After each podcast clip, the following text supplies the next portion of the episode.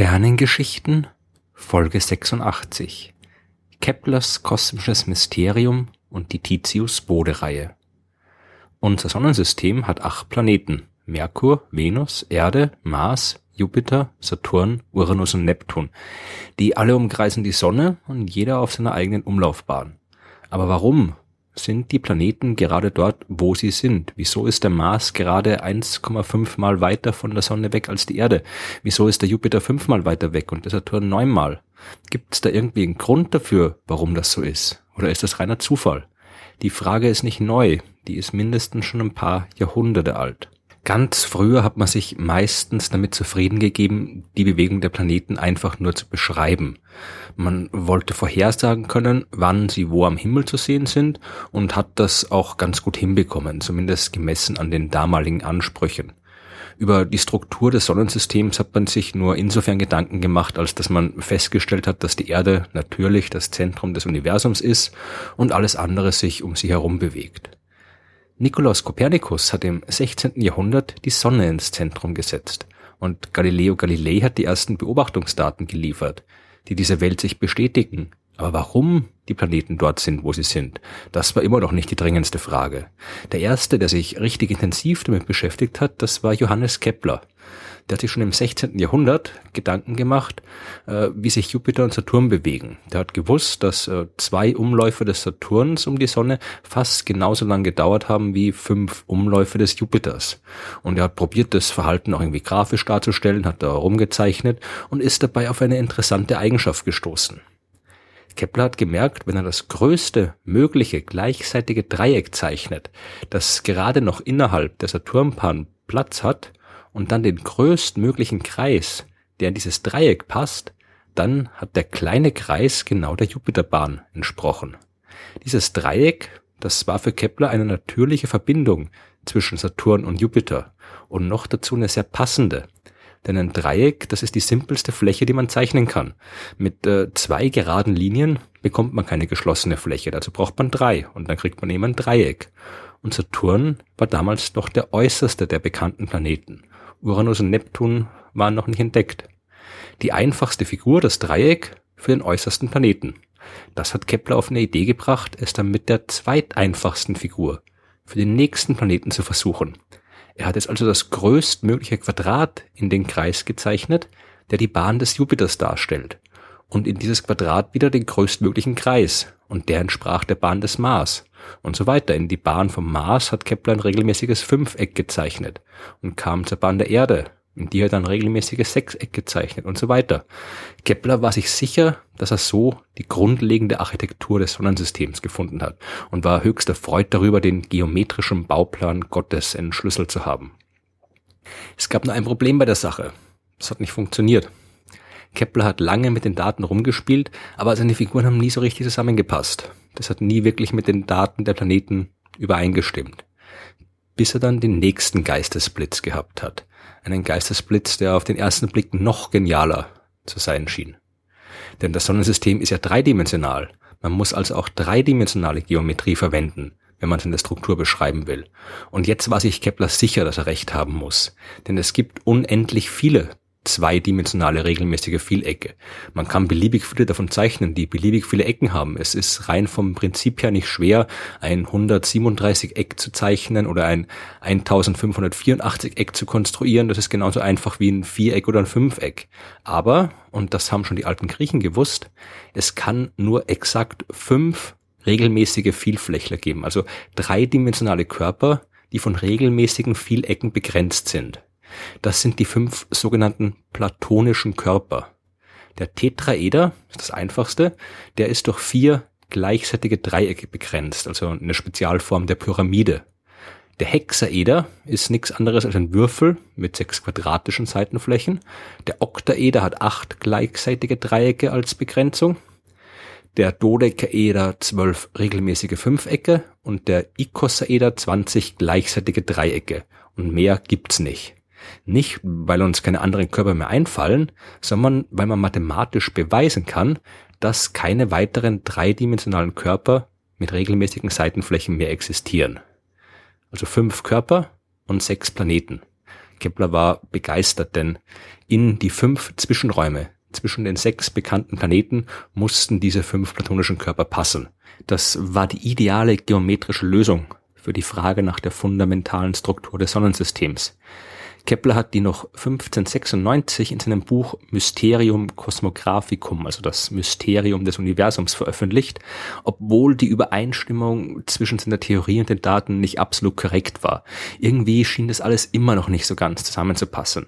Trotzdem hat er Kopien seines Buchs an die großen Astronomen der damaligen Zeit geschickt und damit die Aufmerksamkeit von Tycho Brahe erregt. Brahe, der gehörte zu den wichtigsten Wissenschaftlern des 16. Jahrhunderts. Der hat seine eigene Privatsternwarte gehabt auf seiner eigenen privaten Insel in Dänemark und hat dort wie ein König in seinem eigenen Reich gelebt. Der hat die besten Instrumente der damaligen Zeit gehabt, auch wenn das Teleskop noch nicht erfunden worden war, und er hat die besten Beobachtungsdaten gesammelt. Brahe war von Keplers Arbeit enorm fasziniert und hat ihn eingeladen, als sein Assistent zu arbeiten. Und das hat Kepler gemacht. Und als Brahe dann schließlich gestorben ist, hat er die Daten übernehmen können und probiert, sein Modell damit zu verbessern. Das gelang ihm im Jahr 1609. Da hat Kepler herausgefunden, warum die Sache mit den platonischen Körpern nicht funktioniert hat. Denn die Planeten bewegen sich nicht auf Kreisbahnen um die Sonne, sondern auf einer speziellen ovalen Form, einer Ellipse. Mit dieser Erkenntnis war jetzt zwar das schöne geometrische Modell nicht mehr zu retten, aber dafür war Kepler jetzt als erster Astronom in der Lage, mathematische Regeln für die Bewegung der Planeten anzugeben. Und zwar Regeln, die wesentlich genauere Vorhersagen gemacht haben, als alles, was man bisher gehabt hat. Kepler hat nicht nur herausgefunden, dass sich die Planeten auf elliptischen Bahnen um die Sonne bewegen, sondern auch, dass sie umso schneller werden, je näher sie ihr dabei kommen. Das sind die ersten zwei der drei heute berühmten Keplerschen Gesetze. Das dritte davon hat er erst 1618 gefunden. Am 8. März in diesem Jahr hat Kepler endlich den Zusammenhang zwischen den Abständen der Planeten in unserem Sonnensystem entdeckt. Er hat jahrelang mit den Zahlen rumgespielt, alle möglichen Kombinationen ausprobiert, hin und her gerechnet und seine Versuche sind dabei immer seltsamer geworden, hat immer kompliziertere Regeln ausprobiert und schließlich entdeckt, dass man die Umlaufzeit eines Planeten dreimal mit sich selbst multiplizieren kann und das Ergebnis identisch ist mit der Zahl, die man erhält, wenn man den Abstand des Planeten von der Sonne zweimal mit sich selbst multipliziert. Kepler hat keine Ahnung gehabt, warum das so ist oder warum hier solche äh, vergleichsweise komplizierten Rechenschritte nötig waren. Aber die Regel hat für jeden bekannten Planeten gestimmt. Die Umlaufzeit eines Planeten hängt von seinem Abstand zur Sonne ab, allerdings auf eine sehr wenig intuitive Weise, auf eine Weise, bei der man eben die dritte Wurzel aus dem Quadrat des Abstands ziehen muss, um von der Umlaufzeit zum Abstand zu kommen. Das war aus Keplers Sicht bei Weitem nicht so schön, wie sein geometrisches Modell mit den platonischen Körpern war. Aber das war eben falsch und die neue Regel hat gestimmt, auch wenn sie kompliziert war. Es hat noch ein paar Jahrzehnte gedauert, bevor Isaac Newton dann mit seiner mathematischen Beschreibung der Gravitationskraft die Regel von Kepler erklären konnte und äh, gezeigt hat, warum diese komischen Zahlen da drin vorkommen.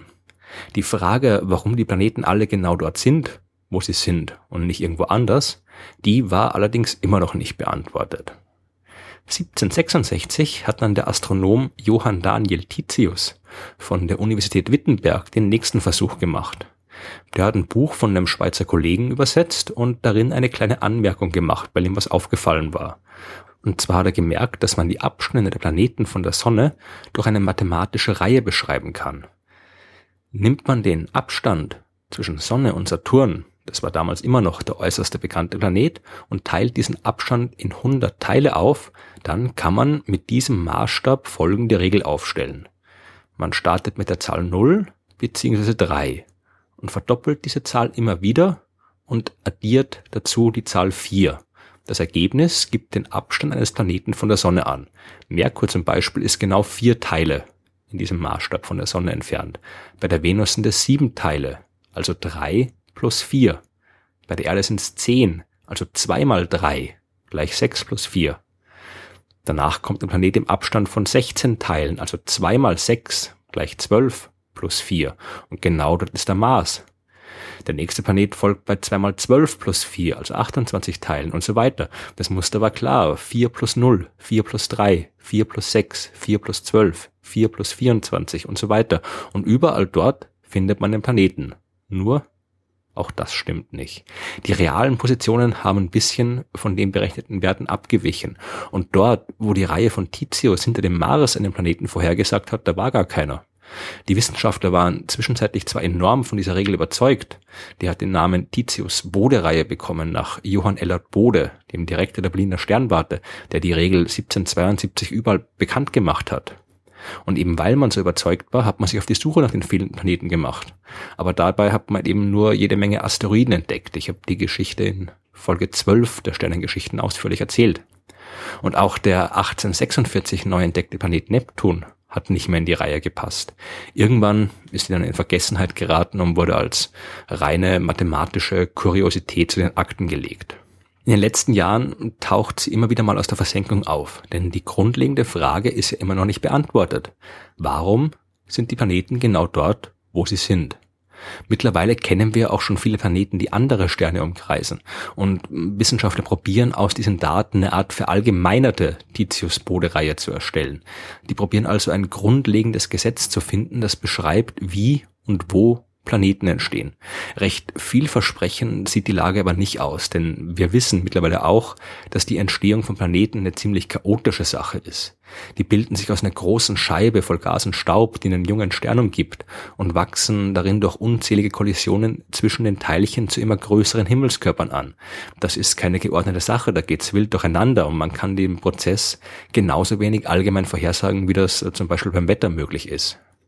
Es entstehen ja auch immer mehr Planeten. Das weiß man auch durch diverse Computersimulationen. Es entstehen immer mehr Planeten, als in so einem System normalerweise Platz haben. In der Frühzeit des Sonnensystems ist es dabei auch oft zu planetaren Kollisionen zwischen großen Himmelskörpern gekommen, wie zum Beispiel dem Zusammenstoß der jungen Erde mit einem anderen maßgroßen Planeten, bei dem unser Mond entstanden ist. Man kann vielleicht noch vorhersagen, ob bestimmte Arten von Planeten bei bestimmten Arten von Sternen häufiger oder seltener entstehen, weil die Staubscheiben unterschiedlicher Sterne unterschiedliche Eigenschaften haben und das zu unterschiedlichen Planeten führt. Aber diese chaotische Planetenentstehung mit all den Kollisionen und Planeten, die zerstört werden und so weiter, diesen ganzen Wirrwarr in eine simple und verbindliche Regel pressen zu wollen, das ist aussichtslos. Natürlich kann man mit genügend Kreativität immer irgendeine mathematische Formel finden, der eine bestimmte Konfiguration von Planeten beschreibt. Aber das ist dann eben auch wieder nicht allgemein verbindlich. Das ist dann eben wieder nur so eine mathematische Kuriosität, wie sie die ursprüngliche Titius-Bode-Reihe war. Das kosmische Geheimnis von Johannes Kepler, das wird weiterhin ein kosmisches Geheimnis bleiben müssen.